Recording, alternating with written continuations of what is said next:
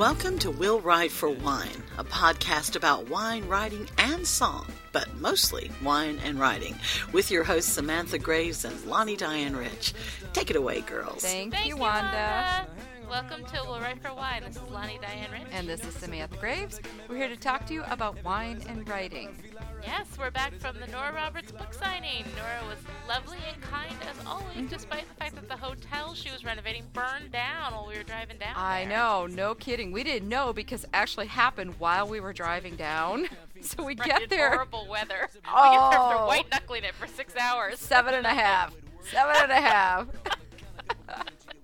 Sam was driving. She knows. Yeah, yeah. So anyway, that was very sad, and we'll talk about that later in the program. But this week's show is all about rules, and Lani has a great workshop in store for you all. Right. Literally dozens of people have traveled miles and stayed in hotels to get this same workshop you're getting for free tonight in the comfort of your own homes or cars or you know wherever it is you listen to your MP3 player. That's between you and your God.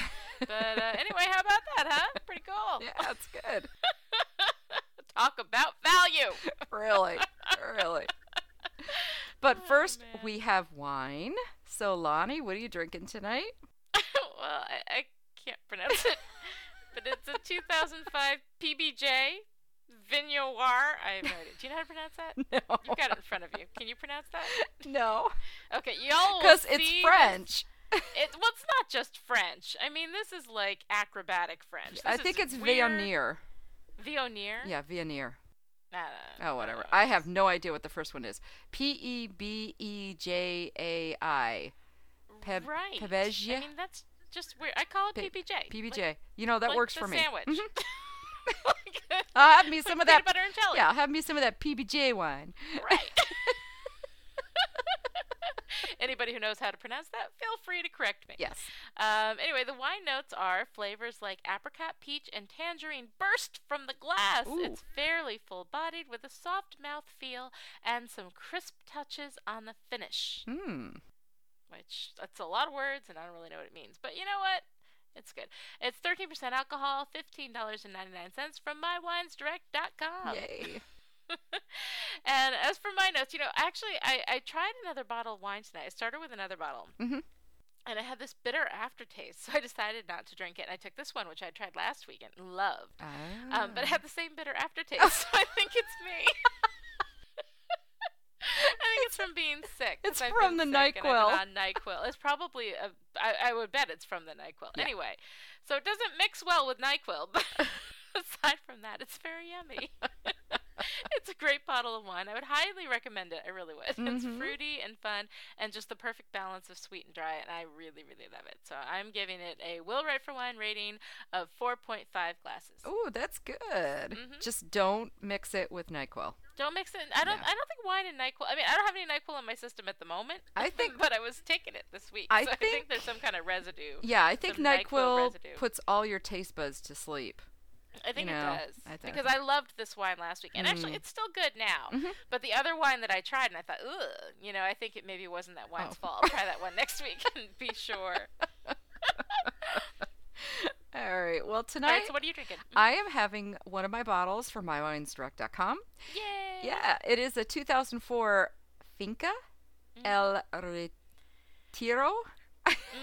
I don't know.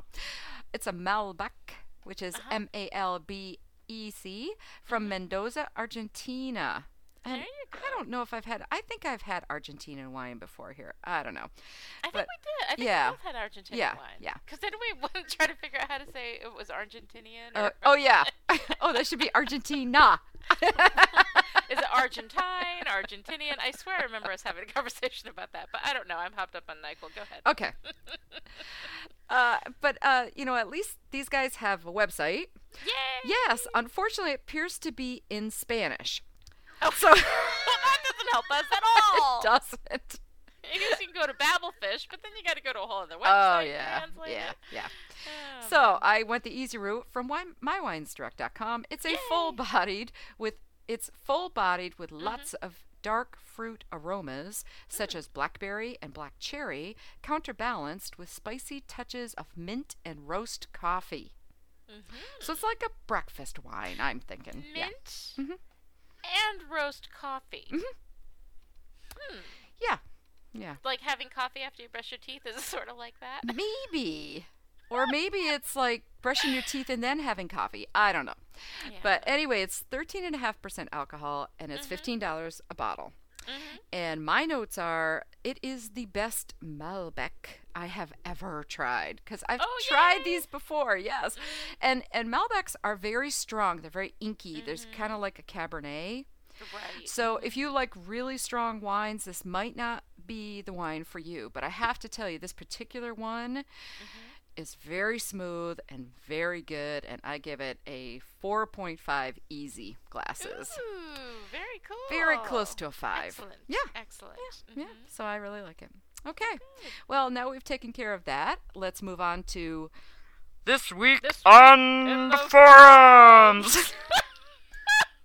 Just love we, doing that. We don't have you? got to get sound effects. I know. One of these days. All right. Well, this week on the forums, the hot topics were Little Ray of Sunshine, nonlinear writing, Sam's fire pajamas, Mhm. Buffy, the book signing, and you know you are a whiffer when. Which I love that thread. I do. You know you're a whiffer when. You guys keep coming up with this stuff, and every time you do, I'm like, oh my god, that's so cool. It is so funny. Whenever you hear someone say awesome, you Yeah. have to drink. I They were they were wonderful. And Oh, if you haven't visited the forums yet, go just for that one thread because me and Lani have been cracking up all over the place for like a week now. Every time somebody adds something, it's too funny. I know. So, and we are up to 97 members. So, I know. yeah, closing in on the 100 That's mark. so yeah, I know. which is the mm-hmm. point at which we lose control of the forums. Which also means that we need to get a little more organized. So we have mm-hmm. just tapped two fabulous moderators to keep you guys in line. Pimp Your Mixer Pam and Jennifer in Michigan. Thank you, ladies. Yes. Well, Yes. this show is about all the rules. and We've mm. posted rules on the forums for keeping it a safe, happy place for whiffers to gather. So, yay, Pam and Jen. We're so glad to have you with us. Yes. And on that note, let's refill. We'll be back in a minute. We here at Will Write for Wine feel it's important to say that while we totally recommend drinking while podcasting, we do not recommend drinking while driving or drinking while emailing. Trust us on that one. Or underage drinking, or drinking too much, or for that matter, drinking too little. Drink just the right amount, like we do, and you'll be happy, like us. So just use common sense, and if you do something really stupid while drinking, like for instance calling your old boss and telling her she's an idiotic blowhard who couldn't do your job even if she had half a brain, then we just want to make it clear between all parties that it's really not our fault. Welcome back. This is Lani Diane Rich. And Samantha Graves. And this is Will Write for Why. Yay! it's time for this week's listener question, which comes from Karen. Mhm. The question is How many of your characters have you met in real life? Which ones? Which character most resembles you and why? Oh, you know what? This is actually a really fun question. Mhm. Um, I've met uh, one of my characters in real life. I based a secondary character on my grandmother, who I love, and she was perfect for that for that character for that role. Plus, I kind of made her immortal for me because she won't be around forever. Right. You know. Mhm. So, and I also did my cat Oliver. Oh, yes, that's right. Oliver. Uh, He's in Unleashed playing himself. yes. Um, other than that, uh, I don't really pick out like specific people and make them into characters or you know what I mean. Although I did kill off a bad landlord once, but we won't go into that. That's always fun. Now, as for which character resembles me the most, you know that one is harder. All my mm-hmm. characters have pieces of me. Mm-hmm. Basically, we humans have the full range of emotions and problems and talents and experiences. So, as writers, we just draw off of those parts. Mm-hmm. Now, we may take one of those to an extreme for a character, you know, or have one character not be in touch with a specific emotion or whatever. I kind of see it more of as a sliding scale Uh-huh. you know, where You're you right. just Mhm. kind of take all the emotions and mix them up and, you know, play with them until you actually get a character. Mm-hmm. Um, now, that said, my good guys always have that core of justice and loyalty. My bad Mm-hmm. guys may also have those qualities, but their sense of justice is radically skewed, which makes their action unjust. And I don't know if that makes any sense, but Mm-hmm. No, it does. Yeah. yeah. Mhm. So, so yeah. I get what you're saying. Yeah. Well, I think that's cool. I think there are a lot of bits and pieces of real people in my characters, but I Mm-hmm. don't know that I've ever, you know, met them in real life or plucked somebody out of real life and put them in a book, you know, kind of wholesale. Yeah. Um, as for the one that most resembles me, it's kind of the same thing. I think there are, are there's a little bit of me in all of my main characters. You know, obviously. Right. If I had to pick the one that's closest to me, I'd say Portia from Ex and the Single Girl, because she and Mm-hmm. I both share a deep and abiding love of Colin Firth, and Pride and Prejudice.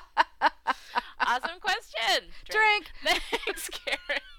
to get your question answered on the show, email us at feedback at willwriteforwine.com. And now for this week's We Recommend segment. Right. This is where we recommend our favorite things TV shows, movies, websites, whatever, and share them with you. So, Lani, what do you have this week? Well, this week I recommend Lost. Mm. Thursday nights on NBC. Uh, no, not A- NBC, ABC. Sorry. the NyQuil talking. Anyway, the NyQuil I took yesterday. But still, I'm blaming it for everything. Mm-hmm. Global warming. It's the NyQuil. Uh, apologies to NyQuil. Probably. Okay, anyway. I don't know if it's the drought of new material from the writer's strike or what, but I am totally into Lost this season.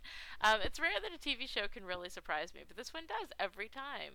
Um, and it used to be all about Jack and Kate getting together, and I know Mhm. this means nothing to you because you don't watch television, but No. the Whiffers know what I'm talking about. it was all about Jack and Kate. And now I am completely into Sawyer. I don't even care that much about Kate. I'm just into Sawyer. you have to watch it. You would love Sawyer. He's a bad boy. He's actually inspiring a character in my next book, and I can't wait to get all the Ah. DVDs of all the seasons together so I have a big Sawyer fest and have it be tax deductible. See, there's some things that are great about this job, and that is one of them. You know, I think that anything we talk about on the recommends segment should Right. be tax deductible. I do too. yeah. I So do all, all you accountants Totally out there, with let us know if we can do that. all right. and the IRS, don't listen. yeah. La la la. Okay. My recommendation is Sonic, America's Drive-In. I love Sonic. I I miss love. Sonic. I know. Well, you know, I- it's so have funny. in Arizona. Oh, they do. Where I used to live. Yeah. Oh my gosh, Fish is insane for Sonic. I love Sonic. Now, you know, everybody was talking about Steak and Shake last time. Right. So I mhm. wanted to add Sonic in there because I think that Oh, they yeah. are they just totally rock. They and are. yeah. And but the only place they have these is in the South and the West, which is a crime. I know. Really, we found Sonic on a family trip to Virginia, Mhm. and we absolutely fell in love with it. Yeah. Because mhm. what you do is you park your car in a space, and it has a menu board and a speaker, and you tell them your order.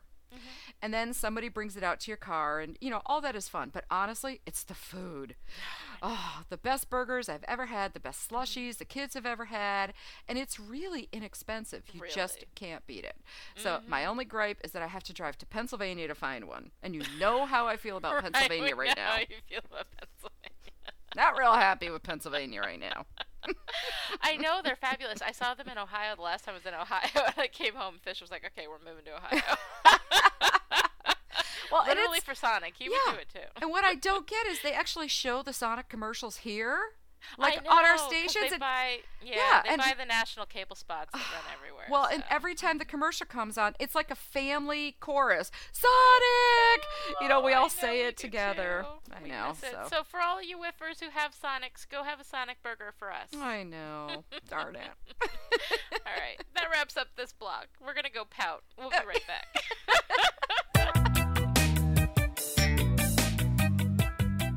A sexy international art thief with a license to steal and a past she can't escape. An ex cop with a murder to avenge and nothing left to lose. A calculating killer launches a deadly game. From the heat of Havana to the streets of New York City, the race for justice is on. Sight Unseen by Samantha Graves, now available at a store near you.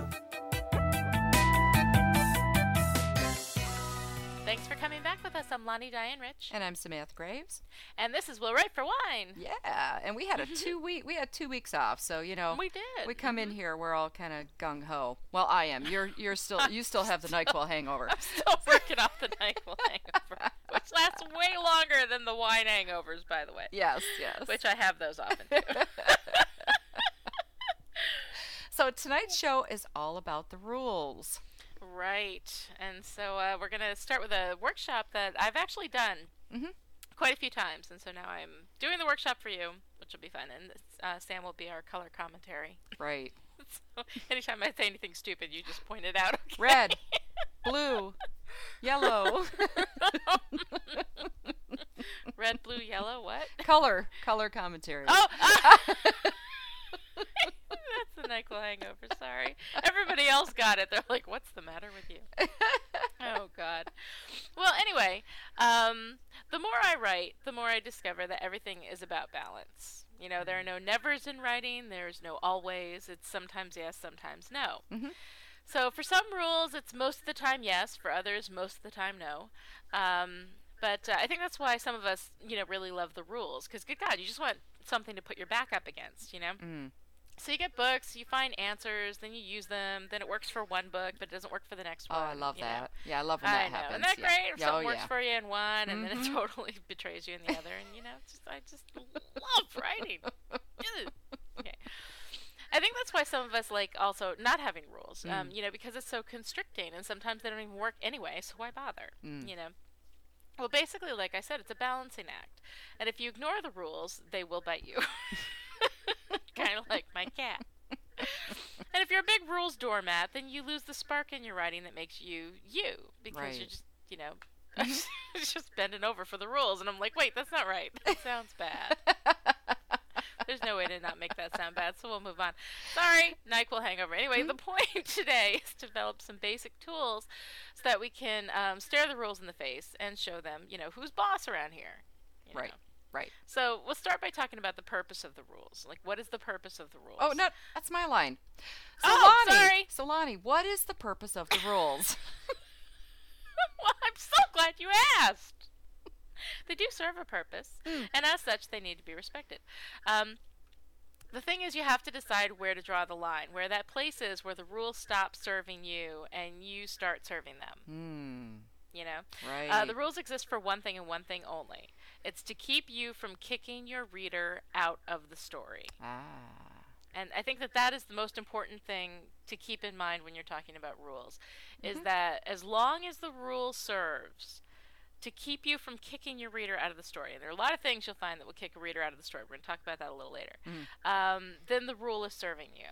If it doesn't do that, if it doesn't keep it, make it easier for the reader to, to you know, kind of involve themselves in your world, then it's not serving you, and there's no point in paying any attention to it. So, Right. um, when you write your book, basically the way that I've always kind of described that is that you got to think about your um, your story is in the center of this like deserted island, Mm. you know, and it's this glorious Garden of Eden in the center, but around it is all these you know bushes and you know overgrowth, and you have to basically hack your way through Mhm. to get to the center, which is the goddess story. Ah. Sorry, that's a very dramatic way of expressing it, but you know, whatever.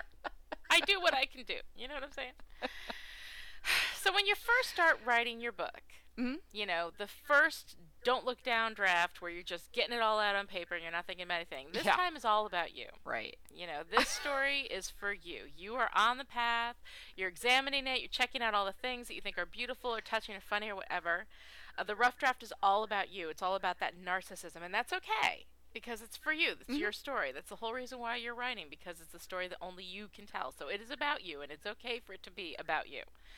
But after you've beaten that path, you need to make it accessible for the people that you want to share it with.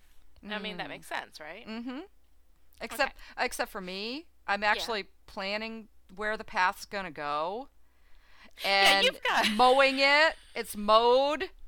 And I've got the Right. machete And you out. got little wildflowers running up and down the side. You know, and I'm throwing down mulch. You know. Okay. So go ahead. Me, I'm just out there with a machete winging it. I'm just hacking my way in, trying to get to that beautiful Garden of Eden in the center, which is my story. Um, so basically, the rules are your mulch and your machete, and they're the, they're the tools for making that path accessible, not just for you, but for other people. So that's it. Okay. When you rewrite the book, the rules help you pave that path for your reader. As long as the reader can make it to the to the little garden in the center, to your goddess, then the rules don't matter. You've done your job. Uh, the rules come in handy when you haven't been able to make that path accessible to your reader. When the you know palm fronds are whacking them in the face, and they just it's not worth it. It's not worth it to them. There's beautiful story in the middle, but all the palm fronds, we'll call them adverbs, are hitting them in the face, making them not want to head hopping, hitting them in the face making it impossible for them to get to your, you know, to the story, to the garden. So. Now, basically, rules belong in one of two categories those that serve story, or the rules of craft, and those that serve publishing and marketing, or the rules of genre. Okay. So let's go ahead and pick some rules and decide where they belong. So, Sam, go ahead. Let's Oh. start. Give me some rules. Okay. Uh, the hero and heroine have to meet in the first 10 pages. All right. So, is that genre or craft? That's genre. Ah, that's not definitely genre. Yeah. Yeah. Especially romance romance Oh, genre. No Yeah. kidding. That's specifically a lot of these are specifically romance genre, but you'll find Uh-huh. these kind. I'm familiar with the with the genre rules for romance, but I'm sure for sci-fi, mystery, there's a whole Mhm. there's they're they're there for everything. So Okay. Now Right, no head else? hopping. oh, Now- that's craft. Well, but you can argue that that's genre too because in genres outside of romance, they don't care. Yeah. They head hop all the time. So it really is I think Really? particular Yeah. no, I think because Yeah. I I think head hopping because okay head hopping for those of you who don't know because I know that we sometimes talk about things and we don't really explain what they mean. but head hopping is when um, you're in a particular character's point of view. Mhm. And then without changing the scene, without changing anything, all of a sudden you're in another character's head. So it Mm-hmm. Yeah. be, you know, I mean, I've read a lot of science fiction. They do it all the time. there are a lot of books that are written by this, but I will argue Mm-hmm. that this is a craft rule. But I don't know because uh, in some genres they don't really care. It's not like a big deal, you know, as I long as you can do it well, I guess. Uh, I can't read a book that head hops. It doesn't matter how well it's written. And see, But that's that's the you. thing, It doesn't bother me. You lose a reader. Yeah, but a lot of people it does. I think it makes it harder. I think some readers can read it anyway, but it makes it harder for the reader to get through your story, and that's exactly what the rules of craft are all about to make it easier for your reader to enjoy Well, the story. yeah, but I have time. I have a hard time, an impossible time, reading a book that's in third person in one person's point of view the whole book. Oh yeah, I hate that. You know, I have a hard time with that too because I think that if you've if you've done a third person, I just read Yeah. a book like this where it's all in third person, Mhm. but it's all one point of view, Mm. and I'm like, you know, if you're only going to have one point of view, it should be in first person because it feels more intimate. Right. You know what I'm saying? Right. I don't know if right. that's right I know. though. I know. But that's a that's a different discussion altogether. Okay. I, you know, I would argue that the head hopping is is craft because that's how you tell the difference between genre and craft. Is that Mm. craft makes it easier for the reader to enjoy the story. Now, some people can handle head hopping, but you're going to lose a lot of your readers along the way Mm. if you head hop. I think so. I would argue that that's a craft. thing. I still Okay, think so- genre. Okay. That's, Drink. that's all right. We can respectfully disagree. Shut up. Whatever. Ah. All right. All right. What's next? The next one is you must have a likable hero and or heroine. Oh God, I love. Yeah. Everyone's not likable enough. Yeah. Have her save some puppies. That's genre. Oh yeah, I have never, agree? I have never had anybody say that to me. Thank God. But Oh, what? but that I your don't. heroine's not likable. Yeah. Yeah. Oh God, I've had it. Oh, but, You really? know, because mine are so cranky. Oh, they. That's true. I mean, Wanda and Time Off for Good Behavior. Actually, that was the only book I had. Was Wanda and Time Off for Good Behavior? It was like, oh, she's not likable, and I'm like, you know, she's not supposed to be Mhm. likable, but she's vulnerable, yeah. And I think that makes her sympathetic. I think Right. there's something likable and sympathetic. Yes. Likable is somebody you want to have lunch with. I don't necessarily want to have lunch with all the people that I write about, but I'm always interested in them, and Yeah. you know, and I and I sympathize with them. Right. You you can know, so. understand them as long as you can understand them. Then think, then you're golden. Yeah. And I think that's directly linked to your Mhm. your main character's vulnerability. But I would know. I would argue that that could be craft too because if you can't craft a a, a hero or heroine character Mm-hmm. that people can that people can uh, resonate with and understand, then you got a problem. So I would argue that I might be craft. semantics. Yeah. I think it's semantics. I think a likable hero or heroine is genre, Right. is a genre rule, and I think that a sympathetic hero or heroine is Mhm. a craft rule. Right. Right. Okay. That's what I think. okay. That's The next one is. Mhm. uh, must have conflict. oh pff, craft. craft and Right, genre because I don't think there's any book out there that I would be interested in reading if if there was no conflict and no journey. If there was Well, no see, goal, that's why- motivation, and conflict, I would Uh-huh. say, yeah, no. But I don't think it's a genre rule because it's not a um because I've read books that have no conflict and they they sell. You know, like I've read actually sold books that have very very little conflict. Oh god. And so I don't think that's a genre rule. I mean, that's a craft rule. That's what makes Mhm. it easier for your reader to get into it. But I, I, but for marketing purposes, yeah. You know, which is where genre comes in. For marketing purposes and selling a book, I mean, you can sell a book that has no conflict. It's just not going to be as interesting, Right. Right. you know. Yeah. So, um, The next right, so one what- is uh, no first-person stories. Yep. You've Definitely that, right? genre. Yep. Definitely totally genre, genre. especially That's- romance. and it was very hard.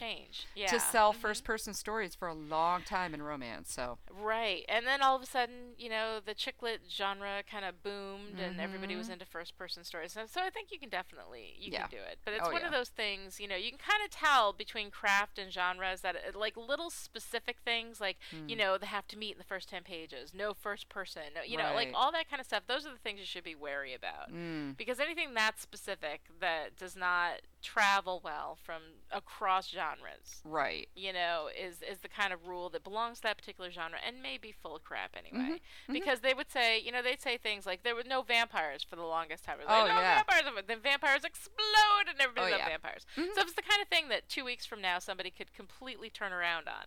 Like, you know, I mean, no, you know, ha- conflict is the kind of thing that you always have to have in order to make your your stories Right. interesting. You know. Right. Um, turn around a week and say no conflict. Yeah. You know? Genre rules come and go. They're very They do. They're- cyclical. they're like fads. yeah. Yeah. They are. They're like fads. Yep. Yep. know, they're like stirrup pants. Mhm. You know. So okay. oh dear God. no first person stories is the stirrup pants of genre rules. All right, so what else do we have? All right. Don't use a passive voice. Right, okay. That would be yes, craft. Right. Yep. Passive voice is like, you know, I was standing, you know, kind of th- things like that that, Yeah. are, that are not active, you Right. Right. know. Um, You- okay, what, what else do we have? Uh, you must give your characters equal time. All right, again, a nice specific little thing. If you Mhm. have to count pages, Yeah. you know, then it's probably a genre thing. Right, right. Because it's always one character's story over the other. There, you're, you're always gonna have a little leeway there. So Right. I right. love, and if you're uh, thinking, you know, I gave her five pages, I have to give him five Mm. pages. If you think about something like that, that's not about story. That's Yeah. about genre, and it really Right. doesn't matter. Nobody's going to care. If your story's good, Mm-hmm. nobody cares about any of these genre rules. right, right. You know. I love the next one. Heroes can't have facial hair, can't smoke, and can't be redheaded. I've violated two out of three. I think don't- I've done that. I'm no, not- I've I violated uh one. I think. What? Yeah. Which is what? Was somebody redheaded? No facial hair. Oh, facial hair. You violated facial hair. Yeah. I haven't violated facial hair. I've got Oh, really? um, redheaded and smokers. Ah. Because Finn smoked in the comeback kiss. Yeah. So, yeah. but, and uh, and he was also redheaded. He was also redheaded. It was Finn. I Finn know, yeah. violated all of them. All of them. Okay. It's just like a Viking in a new village. All right. what else do we have? That's a genre rule, by the way. yeah. Yeah. Anything again? Those little specific things that just you Mm. know, yeah. Because you never know. Next year, redheads might be the big thing. Right. So yeah. Right. yeah. And I got so many letters about people who were all excited that Finn was a redhead. oh, cool. They're like, I can't ever read about redheads. Uh, uh, uh." Nobody, nobody gave me a hard time about him smoking, but nobody's like, oh yay, a smoking hero. He was damaged. yeah. Okay, so anyway, what's Let me next? see. The next one is no info dump, All right. and that mhm, would be and craft. Info dump for people, you know, is, is like those those paragraphs and paragraphs of backstory. Mm-hmm. You go in and you start reading, and it's all about. Well, she remembered the time that she was seven years old, and her father refused to buy her a pony. Oh, Da, yeah. da, da. Yeah, Anything it's that's not in the moment of the story. Mm-hmm. Now, the thing, sometimes this can be confusing for people. We should do a whole show on infodump because seriously, it's so complicated. That's a good one. but it can be really confusing for people because uh, sometimes somebody will have a thought, you know, and they'll they'll think about, you know, briefly. She remembered Right. the time she didn't get the pony or whatever, and it actually fits in the moment of the story because Yes. it's something she could be thinking. Well, and the thing is, the thing about an info dump is that mm-hmm. you don't want pages and pages of them thinking about it. If you sh- if you Oh, inject a I know. one sentence, one really well written sentence, it can tell the reader so much. One well well written sentence at the right time, Right. in the right place, in a quick moment where it matters. Yes. Where it's you know pertinent Relevant. what's going on in the Yeah. moment. Exactly. Yeah. But um, but I mean, it's like the the paragraphs. Like you know, this is what I hate is that you've got like you know a little bit of action. You know, you've Mm-hmm. got the dialogue and the action and everything. Then you stop for three paragraphs to remember the pony. Yeah, and they're getting you know. shot at You and they're getting shot at, and they stop to think think, about about, the fact that yeah. their blue jeans got ripped, and they were the favorite blue jeans that they got on their 16th birthday from blah blah blah. Mm. You know, it is amazing. Like infodump, we we could do a whole show on it. Yeah, and we will. Right. we will. So- all right, what's next? The next So one that's is craft. that's Yeah. craft. Yes. The next one is show don't tell, which is also craft. Yes, and very related to infodump. Infodump is Mhm. a lot of telling rather than showing through action and dialogue what they're doing. So that's craft. What's You what's next? Next is uh, the first man your heroine meets must be the hero. Okay. That's Again, genre. that's that's Yeah. a genre rule. That's Mhm. definitely a genre rule. Okay, what else do we have? No adverbs. no adverbs. Okay. Adverbs again, you know, for those everybody knows it's the ly words, you know, like she Mhm. said happily or whatever. Um, and the thing with adverbs is that sometimes for me adverbs speak to voice. Mm. Because sometimes when you've got a character, especially first person, and the way people speak, you know, people use adverbs in, Right. in the regular speech. I think the one place where you really don't want to use adverbs is in dialogue attribution. Yeah. She said happily. She said angrily. He said, you know, Mhm. nastily or whatever. Right. Like those are the kinds of places where it just really gets clunky, and then your reader after a while just gets really tired of it, hmm and it's kind of weak writing. So that's a Yeah. craft rule. Yeah. Mhm. Uh, no exotic locales or time periods. Now, this Mm-hmm. definitely is genre because romance goes from one extreme to the other on this. Oh, you can't Mm-hmm. sell World War II stories. You can't sell this. You can't sell that. So, yeah. And the next thing you know, everybody wants those. Right, right. Because And again, it's the specifics. Mhm. hmm uh, the next one is must have a happy ending or can't have a happy ending. and that again is a genre thing. absolutely, Mm-hmm. absolutely. Uh, the next one is use structure, hmm which would be craft. Which is so craft. you want good that's structure. Basic. That's been since Aristotle. you Yes. know, since Plato, whoever, whoever yes, wrote all you want to use the classic Right. hero's journey. So, Mhm. uh, the next one is the hero can't sleep with anybody but the heroine, uh-huh. and that also is very genre specific. Right. Yep, yep. Mhm. And the last one is start with a bang. Right. And, And that's that- an example of a craft. Yes. Because you always want to start with something that is interesting and grabbing and it's going to bring your reader right into the story. Mhm. You know, you don't want to start with info dump. You want to start with like, Yeah. you know, all the backstory that nobody cares about. So Mhm. So those are all really good examples of your genre um, rules versus your craft rules. Um, we treat these differently because they come from different places. And I'm going to tell you right now ignore the rules of genre. Mm. I don't care what people are telling you about no first person. You'll never sell a World War II doctor, you know, Mhm. medic story or whatever. If your story is well told, you'll sell it. Yes. Or you'll find a place for it. But Yes. you know, and I know it's a security blanket. You're like, you know, how am I going to get published if I ignore the rules of genre? You know, I pay all this money, come to these workshops, I go to these conferences, I do the contests, and I learn from people who tell me that these are the rules, and how am I supposed to get published without them? Okay. Mm. And I know, I know, I feel for you. I really, really do. Um, all you want is an answer, and I'm here to tell you that those answers don't matter. Mm. You know, but I need for you to understand that writing is not about getting published. You know, I'm not here to help you get published. You know, I'm here to help you tell the best story that you can. It's about telling, writing is about telling the one story that only you can tell. Right. You know, which, in my opinion, honestly, is the best way to get published. And you know, if your story is really well told, you'll find a place for it. yeah, and that's what publishers want. They don't Mhm. want the same things over and over again. Yeah. And um, and anytime you what we call is out writing outside of the box. Right. You mhm. know, but if that's the story that you have to tell, that's the story you should be writing. Absolutely, because that's the only thing. Like you can, you know, you can go in and you can see that, you know, vampire romances are hot, and so you write a Mhm. vampire romance because that's what's doing rel- really well in the market, and then you sell it, and then vampires have died off. Mm-hmm. You know, um, and and that's kind of what happens. By the time something's hot in a market, then Right. it's too late to sell it because it's going to be dead by the time your book comes Mhm. out a year or two years down the line or whatever. Well, I Um, told you the story about I was told when i first started Mhm. writing that I would never sell a futuristic no matter how good it was. Mm-hmm. And then I went on to sell five of them. Right. Right. But if I had listened to that one stories that you wanted to person, tell. yeah, Mhm. if I had listened to that one person, I w- those stories would never have been written. Right. You know, So- and a lot of editors will say, "Oh, you know, we're looking for, you know, Scottish medievals right now, or we're looking for whatever." Mhm. Um, you know, that's great that that's what they're looking for, but if it's not the story that you want to tell, you're not going to tell it better than everybody else. If it's Right. the story that's right for you, like those futuristics were exactly what you wanted to tell, and you Yes. told them great. You, they're fabulous, fabulous books. Thank you. And I know? loved I loved writing them. I wrote Yeah. them because that was what was in my heart. Mm-hmm. And that's why I wrote those stories. I didn't Yeah. write them. I knew that I was outside of the box. I knew I had a chance that they would never sell. But I wanted to be a happy writer. Right. If exactly. you want to and be a ha- yeah.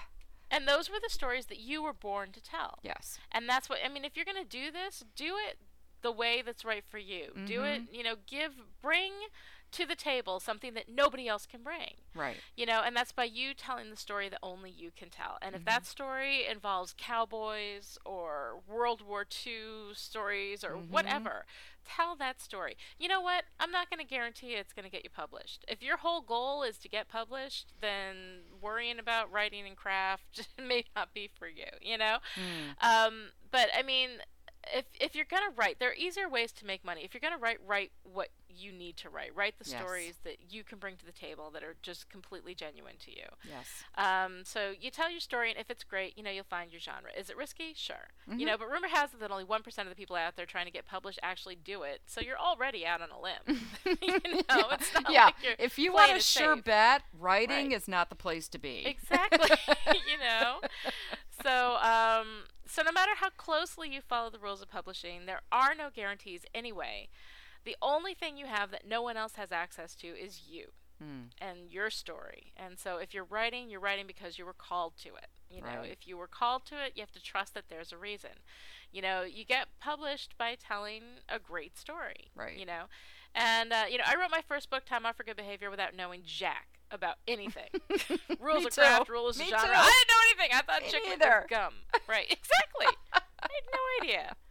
So I started out with I had a, an unlikable heroine who was pissed off at the world. She's very angry in Time Off for Good Behavior. I love her, but she was really pissed.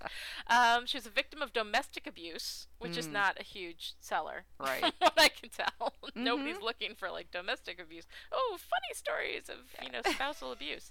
Um, she didn't like shoes. She didn't work in publishing in New York City. She didn't have a cat of a boss who she somehow couldn't avoid sleeping with anyway. She belted down scotch like it was water. She's practically an alcoholic. And she didn't have any friends. She was completely antisocial.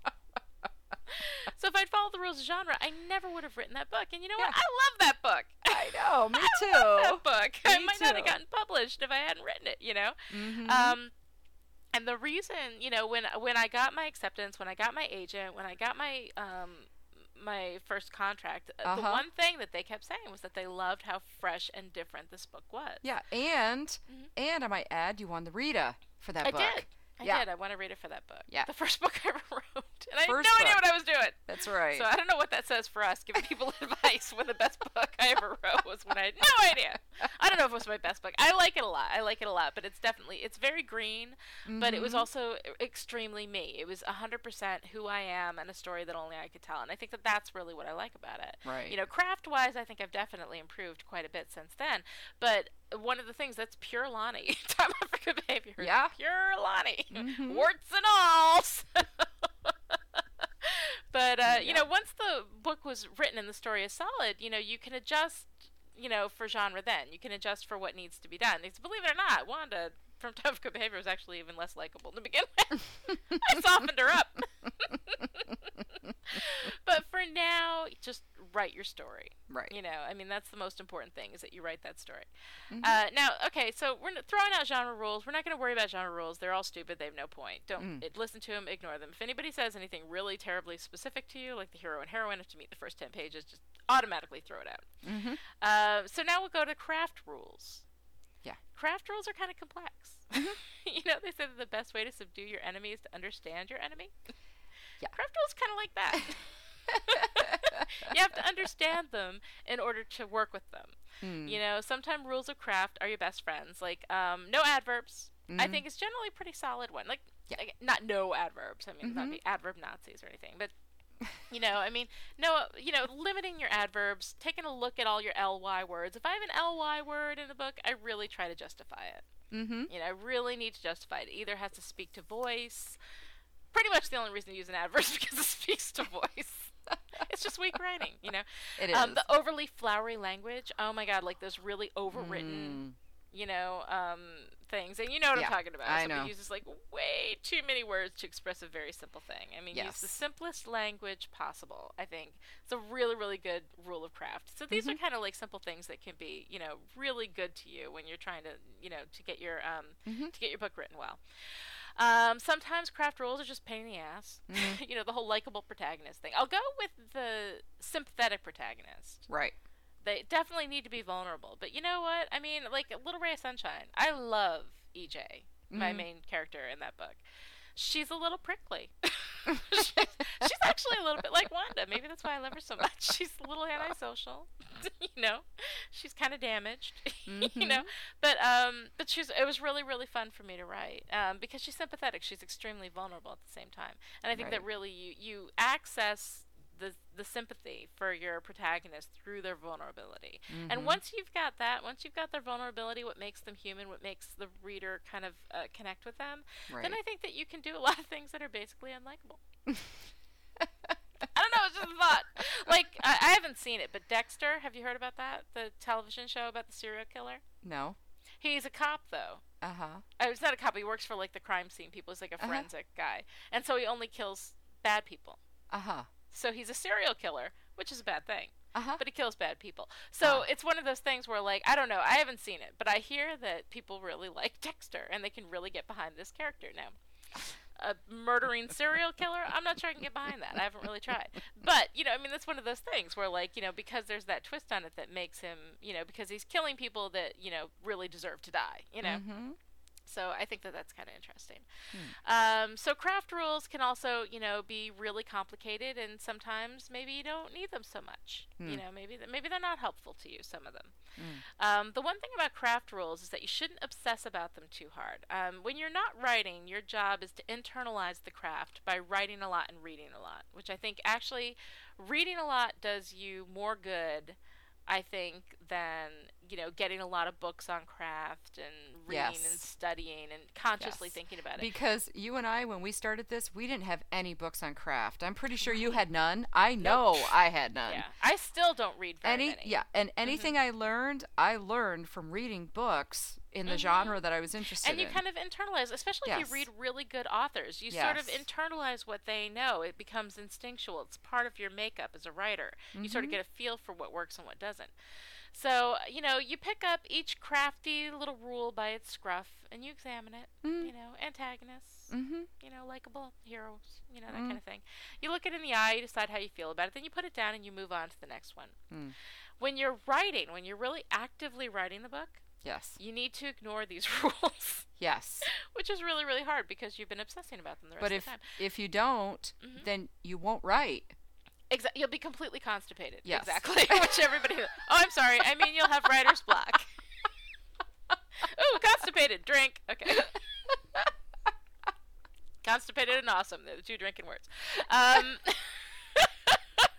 you need to write your book the way that you want to write it. You know, get everything on the page. This is your rough draft. This is your narcissistic moment. This is your don't look down draft, whatever you want to call it. Be messy. Be a toddler at their first day with the finger paints. You know, see what lands on the canvas and work with it. Then, when you're done being a toddler, you know, after you finish your rough draft, you sit back and you take a really good, as objective as you can look at it, which is why it's a good idea to put it away for six weeks before you look at it again. Mm. If you see anything glaring, you know, anything that you read and you're like, ooh, I can't believe I wrote that. That's bad. You know, then go back with your rules and touch it up. Oh, adverbs. Ah, you know, this Ah. is the time to clear up the adverbs. Yeah. Um, then find a few people you trust. Again, like we we're talking about beta readers, we've talked about those Mhm. before. You know, people that you trust, that you know, that understand your writing, that will come and tell you, you know, what's unclear and what's, you know, a problem for them as readers in the book. You get their opinions. Mhm. Um, if there are problems, you isolate them and you fix them. If you come across something that's not working and you don't know why or how you're going to fix it, that's when you go to your basket of rules. You hold them up against the work and you fix only what's broken Right. you know. Which brings me to the heart of what this whole rules workshop is about. The rules are important, but you shouldn't write to the rules. You write and then you use the rules to fix only what's broken. If it ain't mm. broke, don't fix it. Yeah. The rules exist to help you. The rules exist to serve you and your story, to make it easy for your reader to get through that path. The rules are the lawnmower, you know, they're the mulch. they make it easy for the reader to get through that path, to get to the center of the island, which is your beautiful garden, your Mm. story, your goddess. Um, so this does not mean do whatever the hell you want. Don't worry about it. Right. This means that what you do must serve getting the reader to the goddess, to the garden, to the whatever metaphor you want to use. Pick a metaphor. I don't care what it is. But it, it has to serve your reader getting to that and to see what it is that you saw that you want to tell the story for. If the rules aren't getting you closer to your story, then they're not serving your purpose. Mm. Um, the hard thing, and again, we talked about this when we were talking about feedback and critiques, is that you have to take your ego out of that process. Yes. You know, if five people are reading your story and four come back and say, I'm not feeling your heroine, then you take the rules, you go in, you figure out what's wrong. Is she not vulnerable enough? Are her choices unmotivated? Does she use, I don't know, too many adverbs? Perhaps? Whatever. Strike her with lightning. Right. Right. no adverbs, no wire hangers. Ah. Okay, whatever. You go in and you fix it, you know? Mhm. Um, anything that kicks the reader out of your story gets you further away from the goddess. So, you know, I mean, you know, it's almost like a game board. Really? It's Mhm. almost like playing a game. right? Where you know you Mhm. move two f- steps forward and then you Yep. screw up and then you have to go back. right. It's like Chutes and Mhm. ladders. You know. Okay. right, exactly.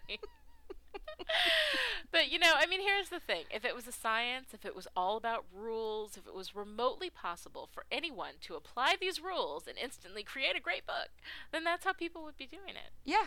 You know, and I mean, I'm a quote unquote success story. I'm still looking at the rules, and I have no idea Oh. what does that mean. You Yeah. know, Mhm. I mean, half this stuff, I'm still not sure how I feel about it. You know, I'm still figuring that out. But I do know one thing that the only value I have to my readers is to give them the one thing that no one else can give them. Mm. I give them me. Messy, broken, unvarnished, crude, honest, and real. That's what I have. That's what they get. so do your readers the service of giving them what only you have. Give them you, as messy and imperfect as you were born to be. Because beauty lies in imperfection. Truth lies in imperfection. You know, if you want someone else to tell you how to do it, to give you guidance so you can avoid screwing up and looking stupid, you're in the wrong profession. And- seriously, right? And I am That's- not your girl. Mhm. yes, that is very very true. I I have uh, I have my ego has taken an absolute hit in the last 10 years. Oh, seriously? And I screw up all the time now. It doesn't bother me at all. So I'm so used to it. Yeah. Oh, it's so good for you too. That's the one thing. My girls, I'm raising them to like completely give up perfection. Yeah. You know, because you have to screw something up if you're going to do it right. The mm-hmm. biggest writing rule of all, the one thing you must obey at all times, is that you must become comfortable with screwing up. You must plan to look stupid. Which which was one of the reasons I actually did this podcast. Right. I know you were very nervous about that. I was. I was so worried about that. looking stupid. And here we listened to our podcast and the ride down right. hmm and the ride back, and we listened to the fourth one we did. Right when we were still all a little tense. Yeah. And then we listened to like the 36th one we did. Right. And it was like night and day. I know. So somehow along the way, we both gave up. Well, I gave up I always look my stupid. fear didn't of care. looking stupid. Right. but you know, I mean, I think that that's where you get to the good stuff. You know, Mhm. once you relax and you you let it go. You know, I mean, looking Right. stupid should be part of your business plan. You know, file Yeah. taxes, look like an idiot, buy sticky notes, etc. you know? Because all of your beauty lies in the things that only you know. And your beauty is the one thing you have that no one else on this planet has. It's the only thing you have to offer your readers that no one else can give them. And mm-hmm. you need to embrace the imperfection that is you and let that screaming harpy out for a jog. it's your vulnerability, your imperfection that is going to speak to the reader because you know what? She's imperfect too. And she's going to love you for having the courage to show your imperfection off. yes. So the rules just make it easier for her to love you. That's all. Yeah. That's all it does. Cool. So, there we go. Awesome. Awesome workshop. Drink, Oh, drink.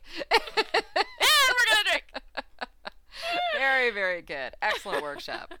You babe. Uh, all right. So that was really good. I actually learned a couple things on that because I No hadn't. Uh, well, I hadn't actually read all of your notes because it was like four pages long, and I and I gave it to you five minutes before we started. Right, and it's and for me it's like in 14 point font, so I can actually read it. I'm like, I'm not reading this.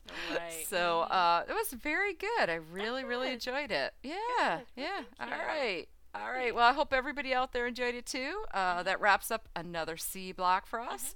Um, I need more wine. So, Okay, well, let's get that. all right. We'll be right back. Emmy James is not the kind of girl who attracts angels. In fact, since she sent her life into a nosedive six years ago, she's tried to attract as little as possible attention, people, or responsibility. She lives alone in an Airstream trailer, going from job to job wherever the wind takes her. And that works just fine. Until one day, two unexpected visitors show up at the New Jersey trailer park she currently calls home. One is a childhood friend with news. EJ's mother and his father are getting married, and they want EJ at the ceremony. The other is a sweet but odd woman named Jess, who says she's an angel specializing in cosmic relationship mending and blueberry pancakes. A Little Ray of Sunshine by Lani Diane Rich is a story about lost love, found angels, and the power of blueberry pancakes to fix almost anything, including the mother daughter relationship that no one thought could ever be mended. A Little Ray of Sunshine is available now wherever books are sold. Get your copy today. Oh, oh.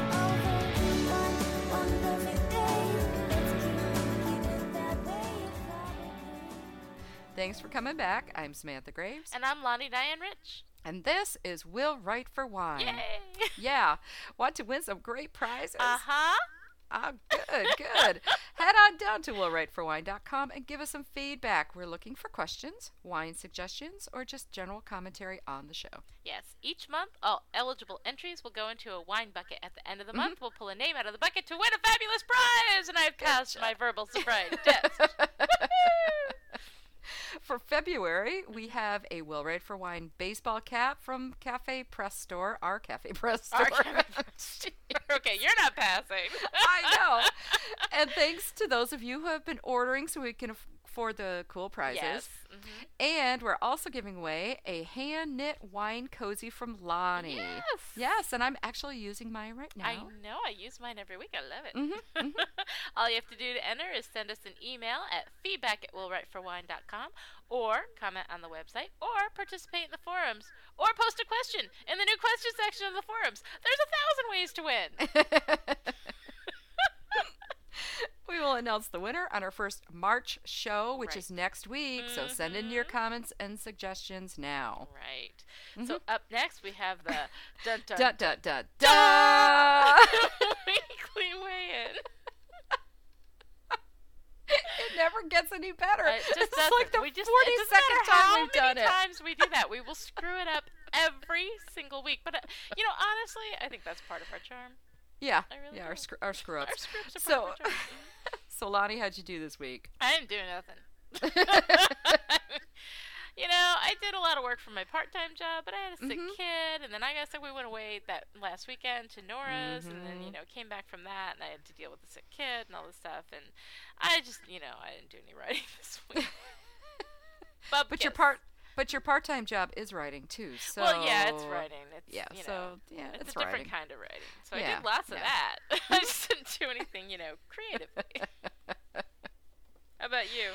Well, I went to Nora signing with Right, you, mhm. which was a blast. Yes. hmm And I am working on my new website, which is taking forever because Yeah, I'm doing it in front page. I know. It takes a yeah. while. hmm Mm. And then today I actually did some world building, which was Yay! good. Yeah, Oh, for good for four books. So it's you know I found all the character Mhm. names and did all that and and trying to figure out you know where the stories are each and of the did a lot stories is that going to last week too, because we were talking Yeah. about it on the way to Nora's. So. Yep. So today was more of the detail stuff, Mhm, the character good. names, because you know character names. I don't know about you, but they just take me a while to They to do. get the right well, name. I think I always start writing with the wrong name because Yeah. I have no patience. So I just pick a name and I start writing with it, and then I'm halfway through and I'm like, ah, it's not the right name, and I have to go back and change it. So, Yeah. and that changes the character.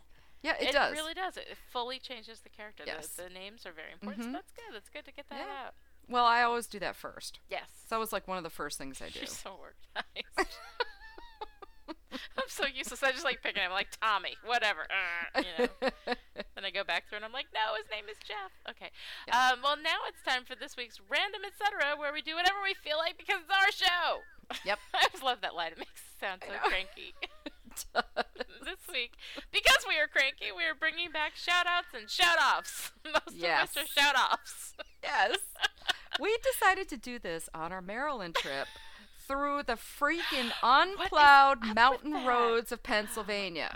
Okay, a trip, I might Mm-hmm. add, that should take five hours and took 7.5. So my first shout off is to the DPW of Pennsylvania. Mm-hmm. Right. We drove through sleet, snow, freezing rains, unplowed roads Oh, with cars all over the place, flipped over and everything, and never once saw a snowplow. Seriously. Until Yeah, after we once. left the area where the roads, roads, once the roads were fine, there were plows everywhere. Everywhere. Yeah. Even on the turnpike that we paid to go on. Exactly. Not plowed. So Pennsylvania, I want my 50 cents back. Right. okay, well I'm gonna horrible. give a, I'm gonna give a shout out. I'm gonna be mm-hmm. positive. 'cause Okay. You just vented all my spleen, so I don't need to.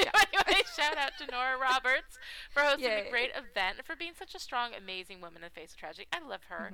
Oh, I I mean, know. she's successful. She's smart. She's you know Generous so cool and, and- yeah. gracious. Like she's just everything. Like you want to Mhm. hate her because she's beautiful and she's so successful. You Yeah, know, but she's but just she- unbelievably cool and gracious. I just is. love her. Mhm. Um, also, shout outs to Lisa Scottoline, Susan Fraser King, and Elaine Fox, who were lovely people to do a book signing with. And Lisa Mm-hmm. Scottoline is my new best friend. just we sat next to each other, and I just sat down. I was between her and Susan Fraser King. Now Susan Fraser King is very, you know, she's very kind of laid back and you Mhm. know very genteel. And then I turn around and there's Lisa Scottoline, and the first thing she does, as soon as people start coming in, she starts wailing tasty cakes at them. I mean, she's hitting people in the line with tasty cakes. And I just looked at her and I was like, I love you. and I did. I fell completely in love with her. She's she's I'm completely hers now. I Mhm. I belong to Lisa Scottoline. My heart Good. belongs to Lisa Scottoline. she just killed me. well, I have a shout out too. Yes. Mm-hmm. Yes, to the wonderful and fabulous Jill. Jill. Jill, who I got to hang out with at Nora's and who brought us wine from Missouri. I know. Yes. And since Lani left hers in my trunk, I know. I'm so stupid. I can't believe I did that. I was so excited about that wine. I was gonna drink it. We are gonna drink it together this week. I she brought us know. each the same bottle of wine. Jill know, is the coolest. yes. But we'll get together for lunch and then you'll I'll give you your wine and then we can do it to do the wine. I know. The same wine on the same night or whatever. I know. It'll be fun. Yeah, The Missouri yeah. wine, the Jill wine. I know. wine. 20 hours she drove. I know. She's amazing. And she was wearing a Amazing. Will Write for Wine t-shirt. Oh yes. Oh yeah, I was going to put that in her. there. I And she was wearing the um, hat and the scarf that I knit for her, and it was just so, oh, it was so great. I just love Jill. She makes me I so know. happy inside. Every time I see her, I just get happy. hmm and you wouldn't believe how many people commented on her shirt. I know. They're like, "Oh my god, where'd you get that shirt? It's so cool." know. Well, Yeah, hopefully so some of we're them are just listening saying. this week, right? Yeah, yeah. We're just saying. She's Get a shirt. I know. Right. Get a shirt. Mhm. The shirt is very cool looking. It is. Um, I'd also like to send a shout out to my good friends Christine and John Savello, who loaned us their TomTom GPS system, which So rocked the house and completely fun. saved us on the trip. Down while we were white knuckling it, John Cleese was like, "And now you will turn right." You know, um, helped us find restaurants when we needed them, and the best part was Oh when we God. switched to the cursing Ozzy Osbourne. Which was so we kept cracking up. We're driving and we would start laughing. I oh know. My god. He would, Especially when we made our destination. When you made your destination, yes. We won't repeat it because it's inappropriate, but it's very funny what Ozzy says when you meet your destination. Cursing Ozzy Osbourne. so it was Yeah. amazing. We had such a great time, and it was really, it was nice. It was a very uh, the TomTom GPS system. I should have put that in my Oh. recommendations. It rocks. I know. I'll it recommend does. it next week. Okay. I we'll definitely find the one. website and put it in recommendations next week. All right, and I have one final shout off to Hagerstown. Get some restaurants, people. We drove for literally an hour all Mm-hmm. around, up and down the road, trying to find places that A were open and not Uh-huh. under construction, like our hotel Seriously, restaurant. which they didn't Yeah. tell us about. Yeah, The hotel Didn't tell had us no even breakfast. Had nothing. Nothing. Yeah, It was horrible. nothing. That was the worst hotel ever. I'm not going to mention Ever. it. No, we won't. get sued. But they were the worst hotel oh, ever. Yeah, yeah, yeah.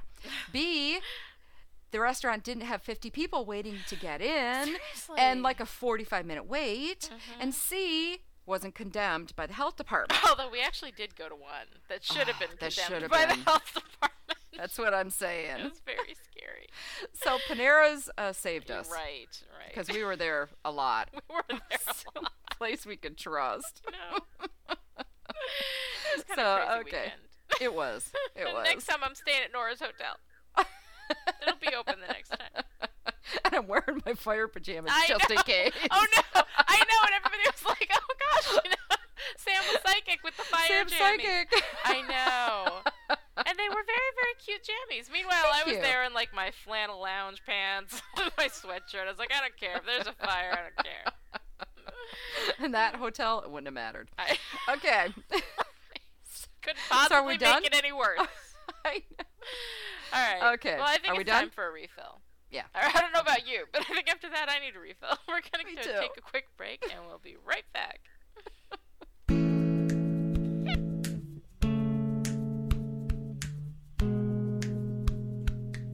Well, the show's almost over, and I'm sure you're really sad about that. But now you don't have to wait another week to hear from Sam and Lani because we've got websites open 24 7 and ready when you are.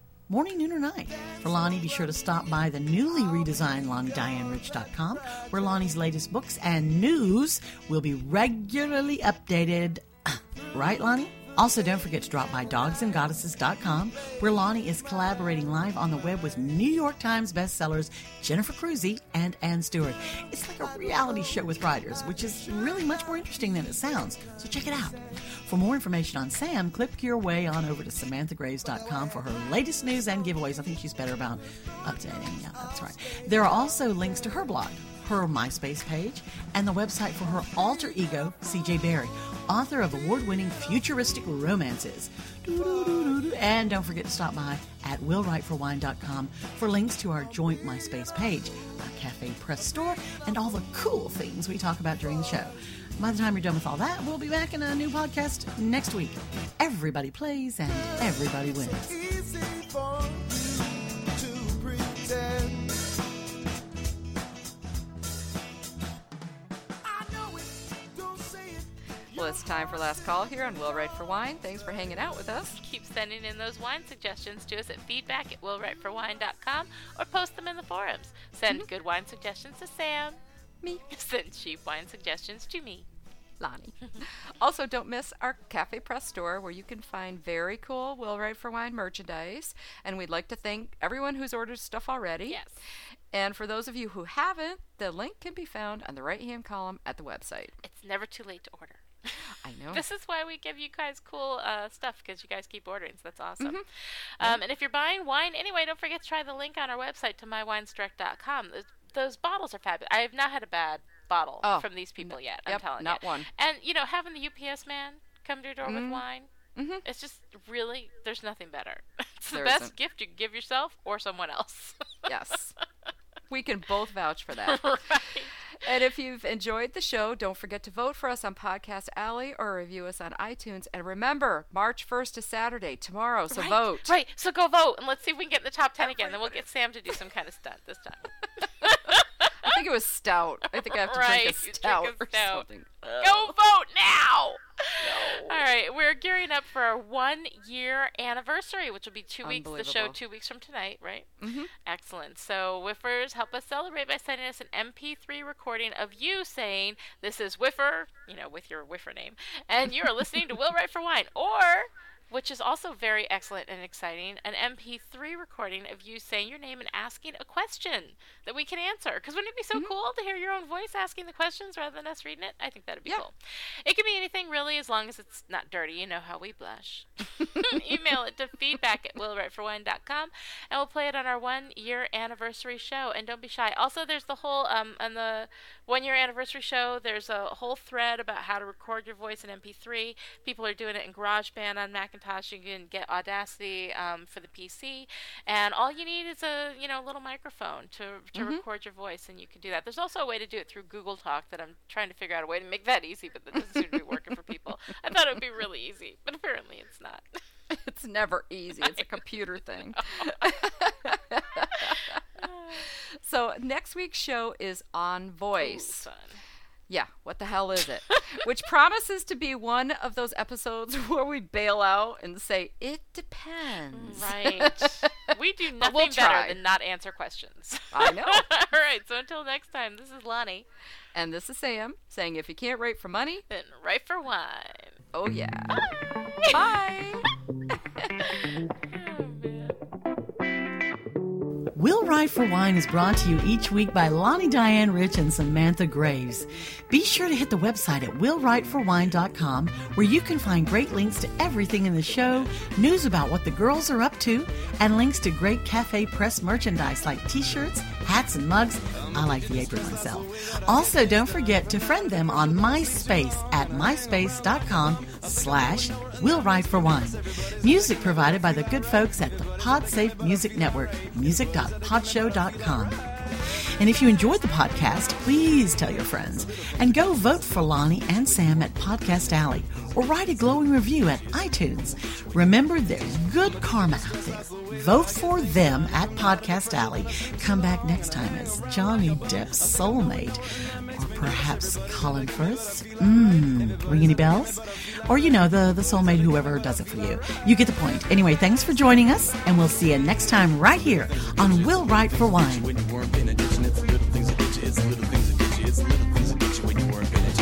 trying to cut down on my caffeine consumption. So when I get up, I just have one cup of coffee, and I like to have another cup of coffee with my breakfast. And on the way to work,